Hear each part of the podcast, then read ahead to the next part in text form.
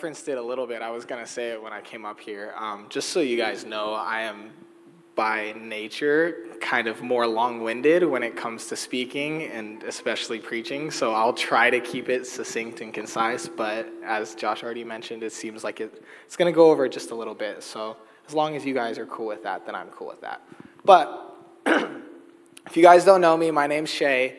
I oversee the young adults ministry here at our church. So if you're 18 to 30 years old and want to come hang out on a Friday night, um, that's kind of like our growth group. It's like a growth group. It's not quite a growth group, but just come on Friday and you'll come see. Friday 6:30. Come find me, one of the other young adults. We'll get you plugged in. Um, if you're not a young adult, then I apologize because you're missing out. Um, so try and fix that if you can, and if you can't, then I, there's not much we can do about it. But a few things about me. I'm 25, or about to be 25 years old in two weeks. I have three wonderful sisters. None of them are actually here today, but they're still wonderful. And I love plants. Um, if, if you don't know me, that's like kind of a huge part of my life. It's, it's been maybe coming up on two years now, but I really love plants. And as we're going through the I am statements today, I'm, I'm going to be preaching on the true vine, which is like, why, why, why would I not take that opportunity to talk about my love for plants? Um, because plants are so cool. Like, you see them, like, there's so many different kinds. They're so individualized and uh, they need special care for each one, and you get to see them grow up. It's kind of like being a parent, but I'm not a parent yet, so I'm a plant parent. Um, and this is, this, is my, uh, this is my way of expressing that. But in my love for plants, I actually brought one to show you guys today. Um, this guy right here, he's, uh, he's called a monstera. And just so you know, like, this guy, I actually planted because I cut off a leaf from a different plant and, like, put it in water and it grew roots. And I'm, I planted it, and now it's all big and nice and pretty. And if you notice, it has it has pretty, pretty splits in the leaves, and it just, if you let it, it'll literally grow to the size of a tree, like with all of these leaves spitting out. And this is like one of my favorite plants here. There's so many beautiful ones, though. Um, but as I started getting into plants, um, I, I, at the very beginning, I saw this one plant that was like beautiful, like from the start. Like I was like, I need this plant. And the reason I brought this up is because it's actually like a different version of this big plant here. Um, it's, it's, this is a monstera. The one that I want is called an albino monstera. And then all that means is like it has little white, uh, little white, I don't know, like it looks kind of painted white. And it's, it's like super rare and it's super beautiful and it's like a super sought after plant. So it's, it's, pretty, it's pretty difficult to get, a, get your hands on one. But about two weeks ago, I actually went and bought one and so, Tony, if you could bring that to me because I want to show everyone. Since I got into plants, this is the plant that I've been wanting, and I've been like waiting for the right time and. Um, so I know this guy's really little and he's not that big yet, but this is like, and we got a picture up here if you can't see, but this is like by far my favorite plant. This is my pride and joy. It has special soil, special plant food, like takes all this effort and, and I'm just so stoked to have it. Um, don't freak out too much. Um, so this, this little guy right here, um, I spent $200 on. Um, yeah, I, I know, I know. It's, it's a lot. But hear me out here. There's, there's a lot of reasons. Obviously, like I said, I've been wanting this plant. Um, and I have this Monstera, and this Monstera is also beautiful, but it's not quite the one that I want. It doesn't quite live up to the same you know, look, look how pretty this guy is. He even's got the splits on the little leaf. This leaf's fully white. Um, it doesn't live up. However, this little guy that I spent $200 on, if he was this size, he would be about $1,000, like worth $1,000. And I got this size plant in about maybe six months, nine months tops. Um, but even, even past the money, it's, it's something that I, I get to enjoy in its fullness in, in what it is. And so the reason why I had to bring up this plant to talk about this plant is because though this, though this may seem pretty, um, it still does not fulfill the role that, that I wanted this one Like this, this one was the one that was sought after, and this one could never live up to that. And the reason why I wanted to bring that up is because as, as we go through this I Am series, um, Jesus saying who he is, uh, there, it's important to look at the context of what's going on. And, and I think, especially for this passage in John 15, as I am the true vine. Um, because it's like, it, it can explain it out, it's like, that makes sense. But the Old Testament talks so much about the idea of what it means, um, this, this idea of the vine. Um, and so, as, as we go through that, I want to I wanna kind of do a little bit of a a dive into the Old Testament context of this idea of the vine. Um, the imagery of the vine was commonly used throughout the Old Testament. And when this metaphor was used, it was used to refer to Israel as God's people. Like, so when it talked about the vine that was planted, it would be referring to Israel, um, God being the one who planted the vine. And most of the time, it was in reference to their failure to fulfill the role as that vine. The vine was meant to to share the beauty of God with the world and to bear fruit. And oftentimes, Israel was unable to do that for a multitude of reasons. And so, when the vine was used, it was often paired with the threat of God's judgment upon Israel. Because despite God's faithfulness to his people, they would still often and willingly turn from him as if they felt that they were entitled to receive favor from God or intimacy with him or to have a special relationship with him. And so, in that, I, I want to take a quick second to ask, like, does that at all sound familiar to something that you've experienced? Maybe people that you've interacted with, maybe even us. That, that I'm not here to point you out. However, I feel like it's very common for us to, to walk in a way to think that God is privileged to be involved in our lives. That in our our uh, pursuit of whatever goals we have in life, that God's, God's riding shotgun with us while we're the driver, and that He's lucky to be in the car with us. And if that's the case, like maybe, maybe that's someone you know, maybe that's even us. Um, I, I want to say that I'm not here to shame or condemn you. However, like let's take a look at the situation as it is. God, who before time created everything, including humans, and He wanted to dwell um, with his people. Those people chose to rebel against God because they felt that they knew better. And in that, sin entered into the world, putting a wedge between man and God. However, God, in his mercy and his grace, continued to pursue his people, showing them steadfast love and faithfulness time and time again.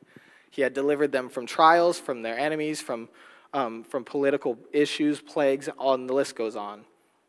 And yet, even after God repeatedly showed his constant faithfulness, um, his people still chose to follow their pride, turn from him, and turn to their own ways. And this, this is seen all throughout the Old Testament that the people of God, who are supposed to reflect gratitude towards an all loving God and show how worthy he really is, um, they often chose to go the opposite way. And we often see that through the language of the vine. And so, um, one, of the, one of the most prominent ways that we would see is in Psalm 80, which we're actually going to have on the screen.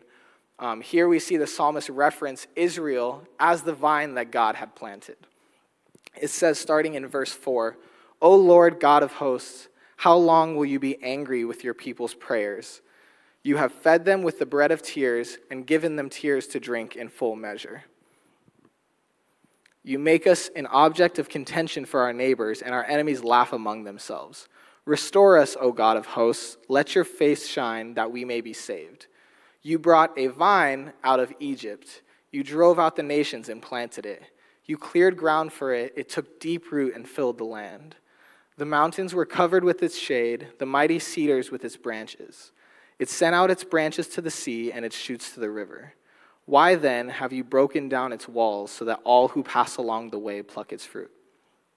The boar from the forest ravages it, and all that move in the field feed on it.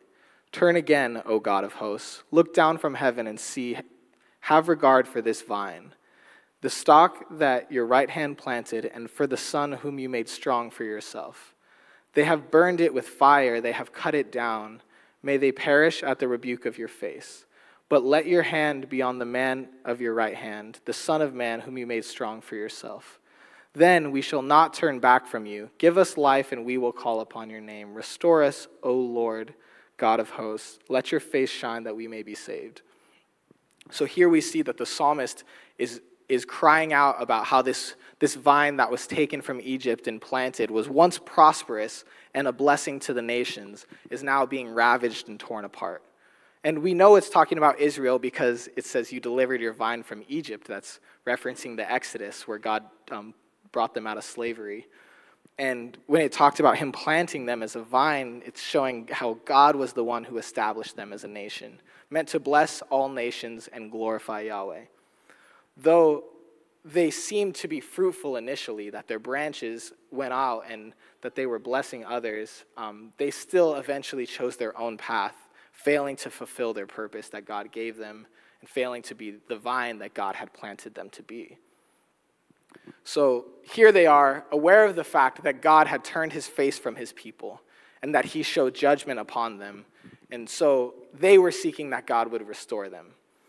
And that's not exclusive with, this, with just this passage in the Old Testament. In Hosea, um, God calls Israel, this is a very similar situation. He says, Israel is a luxuriant vine that yields its fruit, and the more the fruit increased, the more altars they built. The country improved, and he improved his pillars, but now their heart is false. They must bear their guilt. The Lord will break down their altars and destroy their pillars. And this is seen all over Ezekiel and Ezekiel 15, Ezekiel 17, Ezekiel 19.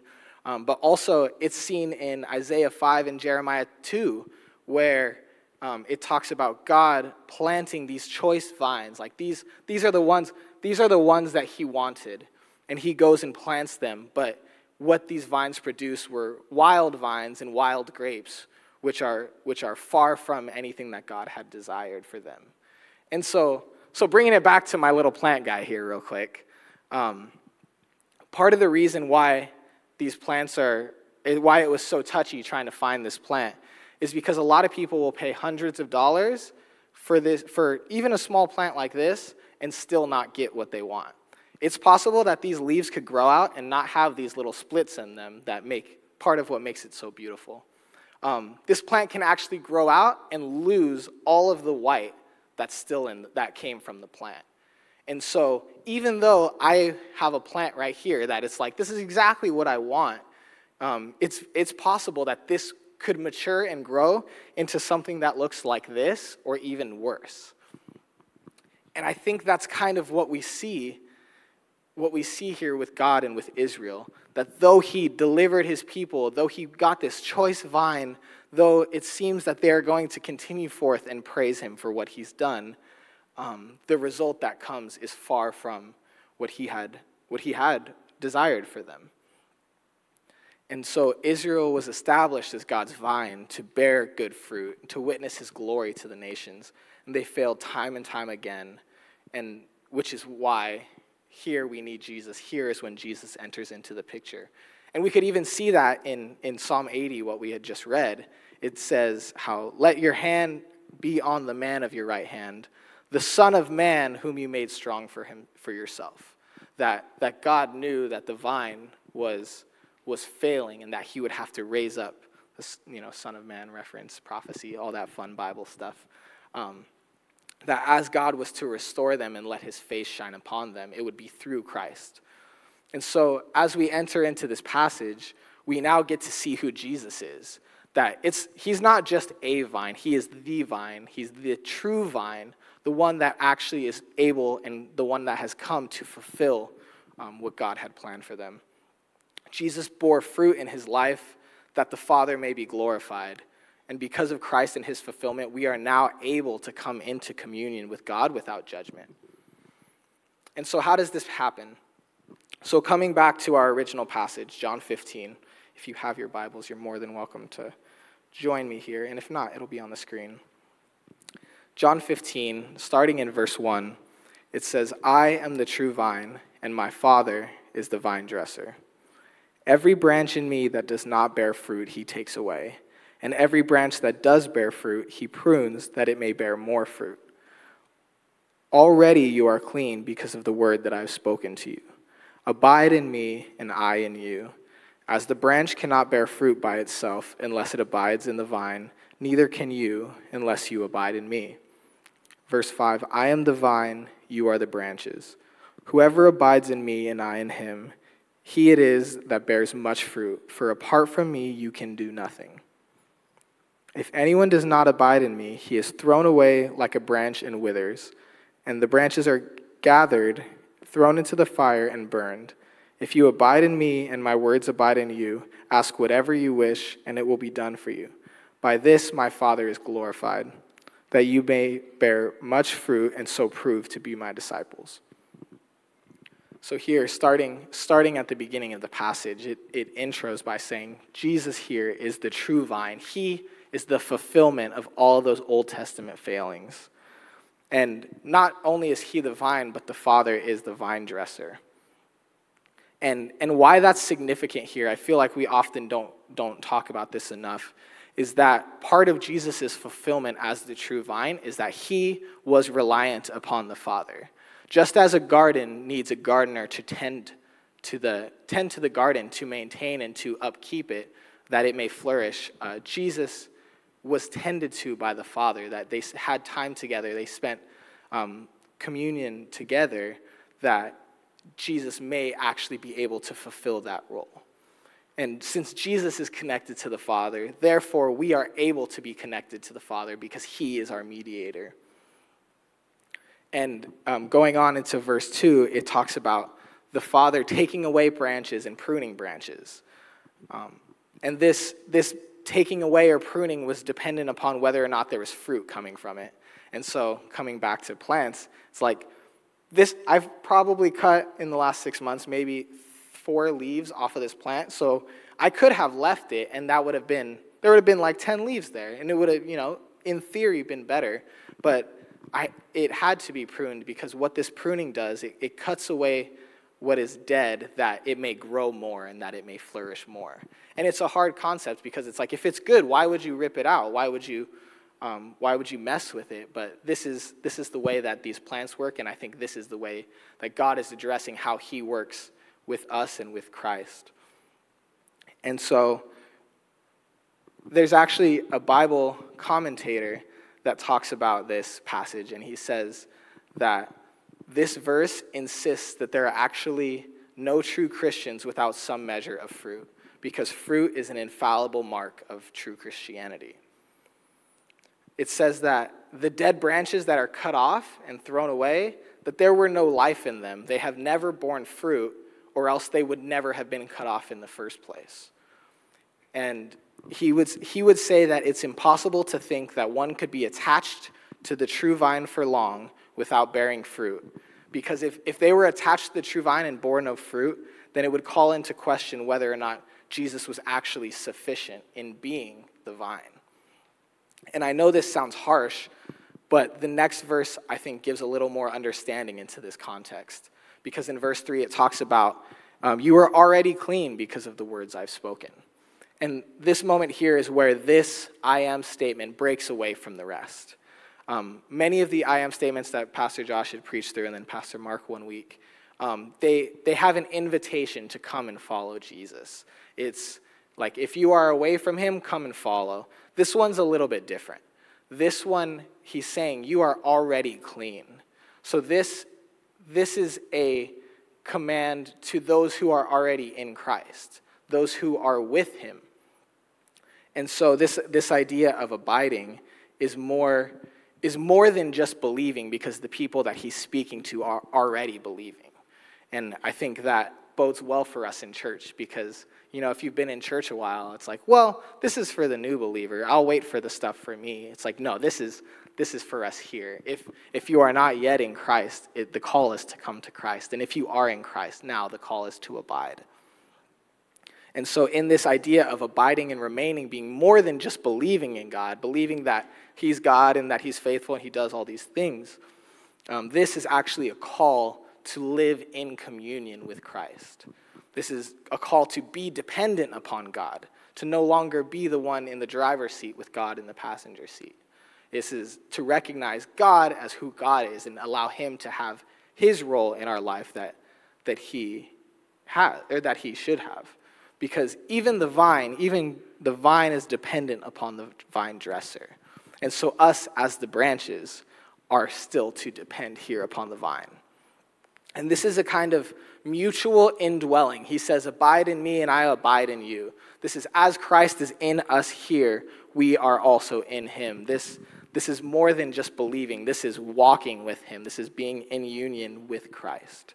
And this is the main focus of this whole passage because Christ is in the Father and the Father is in him. And now, with Jesus as the mediator, we are in Christ and Christ is in us. It's the continual dependence on the vine, constant reliance upon him, that there is that persistent spiritual growth and maturing um, is an essential condition for our spiritual life and fruitfulness. And so, moving on um, later into the second half of verse 5, um, Jesus relates our fruit bearing capability upon the defend- dependence upon the Father. He says, Apart from me, you can do nothing. And um, it talks, this talks a lot about fruit, and we'll, we'll get around to that more. But um, if we're not in Christ, Christ is not in us, then, then living our life, being a good person, doing all the right things, it's, it, doesn't, it doesn't count for anything, really. Um, that there's nothing that can bring us to Christ. There's nothing that we can impress God with, with how we live. And so he calls us to bear fruit in him. And this bearing of fruit, um, there's many things that it could be, but it's really, it's all the demonstrations of the vitality of our faith. So so things that express that, I, that there is true faith, that Christ is abiding. And that can be a lot of things. But this, this faith in Christ, this abiding that's seen through verses 1 through 6, um, these emphasize this trust in Christ, this dependence upon Him. And moving into verse 7, where he says, um, if you, or sorry, lost it. Um, if you abide in me and my words abide in you, ask whatever, you whatever you wish and it'll be done for you. This, this is um, emphasizing Christ's words and his revelation to us that as we abide in him, as we walk with him, that, that our prayers would be dominated by his will, that our prayers would be in submission to who God is and his worthiness. And our desire within those prayers, the things that we ask of God, will be in service to the kingdom of God.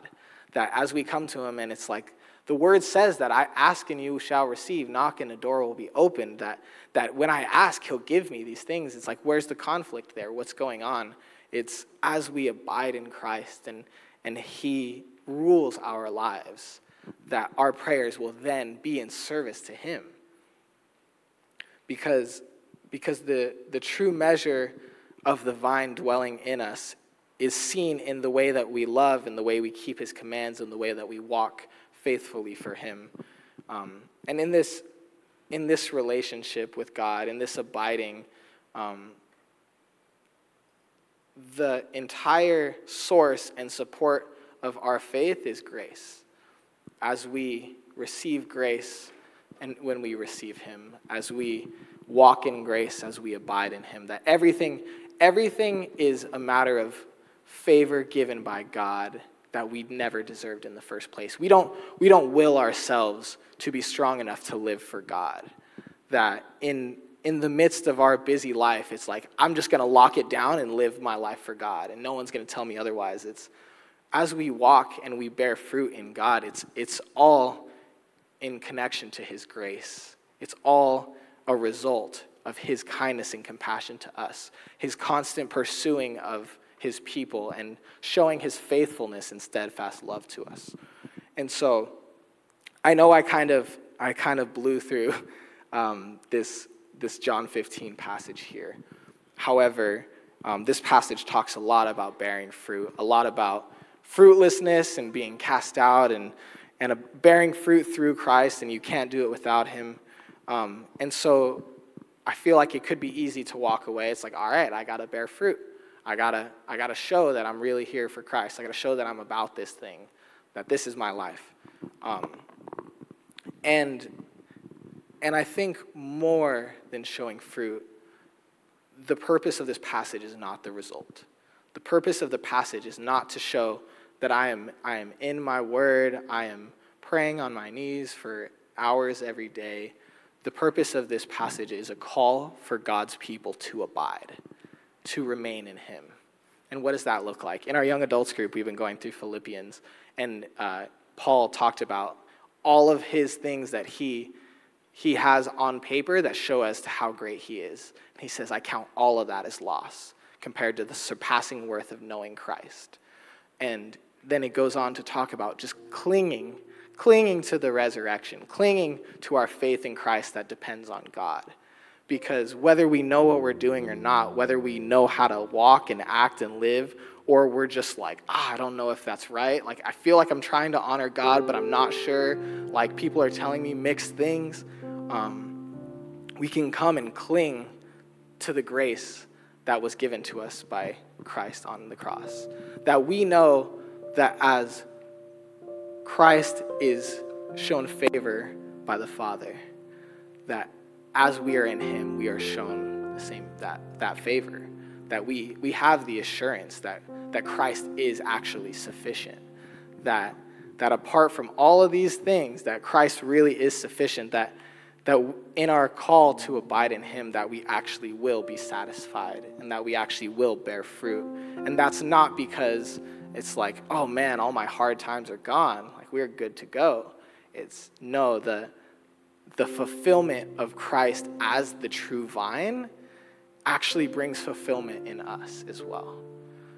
Because that fulfillment as it goes off to bless the nations and glorify god in verse 8 it talks about bearing fruit and proving to be um, the disciples or his disciples and in that his, the father is glorified because that was christ's goal. It actually says um, at the end of verse or sorry chapter 14 we, i don't have it here but um, it talks about jesus doing as the father commanded so the world may know that he loves the father.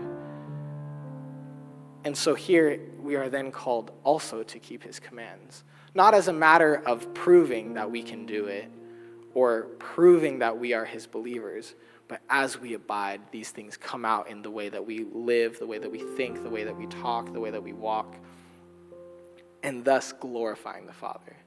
Because I would argue that that's, that's what we're doing here, is that we are, we are in submission to recognizing the reality of who God is, that he may receive all the glory far beyond anything that we do deserve anything.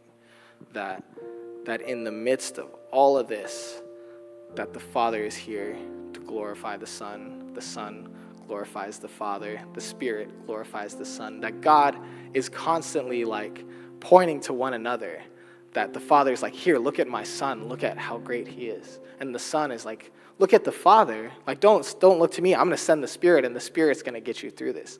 And the Spirit then points us to the Son, and the Spirit points us to the Father. That, that God is in a like eternal, rotating, just pointing to the glory of God. And that's, that's what we are brought into as we abide. That we recognize truth in what it is, in the reality of who God is, that we may see the world clearly we see things for how they truly are. All creation meant to glorify God. And so as we as we come into that, um, I, I pray for us that that we may abide, that our that our labor would not be done in vain, that that we recognize that the fact that Christ is the vine and we are the branches is nothing short of a treasure given to us by God. That I Morgan's gone. Um, I, talked about this with Morgan probably about two months ago. Um, we heard like this this idea of of Christ as our treasure, and and I feel like we don't use that language, but Christ as our treasure is. I I don't even have words for it. Christ Christ is a treasure, and here we are gifted this, this wonderful gift of being able to be in him. And so, so as we as we go forth, um, remain remain in Christ. Um, this isn't do better. This is abide in Him. This isn't read your Bible and pray. This is spend time with God. And as you spend time with God, it's often through these ways through fellowship, through communion, through worship, through prayer and scripture. Um, and so, in that, let me pray us out. Lord God, um, thank you for your mercy and grace on us. Um, that as your people have an extensive track record of turning from you in the midst of your kindness, that you continue to pour out your grace on us. Um, that you showing your grace is not dependent upon our accepting of that grace. That you pour out your grace abundantly um, without, without refraining on us. And so we thank you. Um, Lord, I pray that, that you would guide us to abide. Um, and if we're not quite sure what that looks like or what that means, Lord, I pray that, that you would continue to reveal that to us in our time with you and our time with others. And above all of that, Lord, I, I pray that as we abide, that you may be glorified in everything that we do. We love you. We thank you for your grace. In Jesus' name, amen.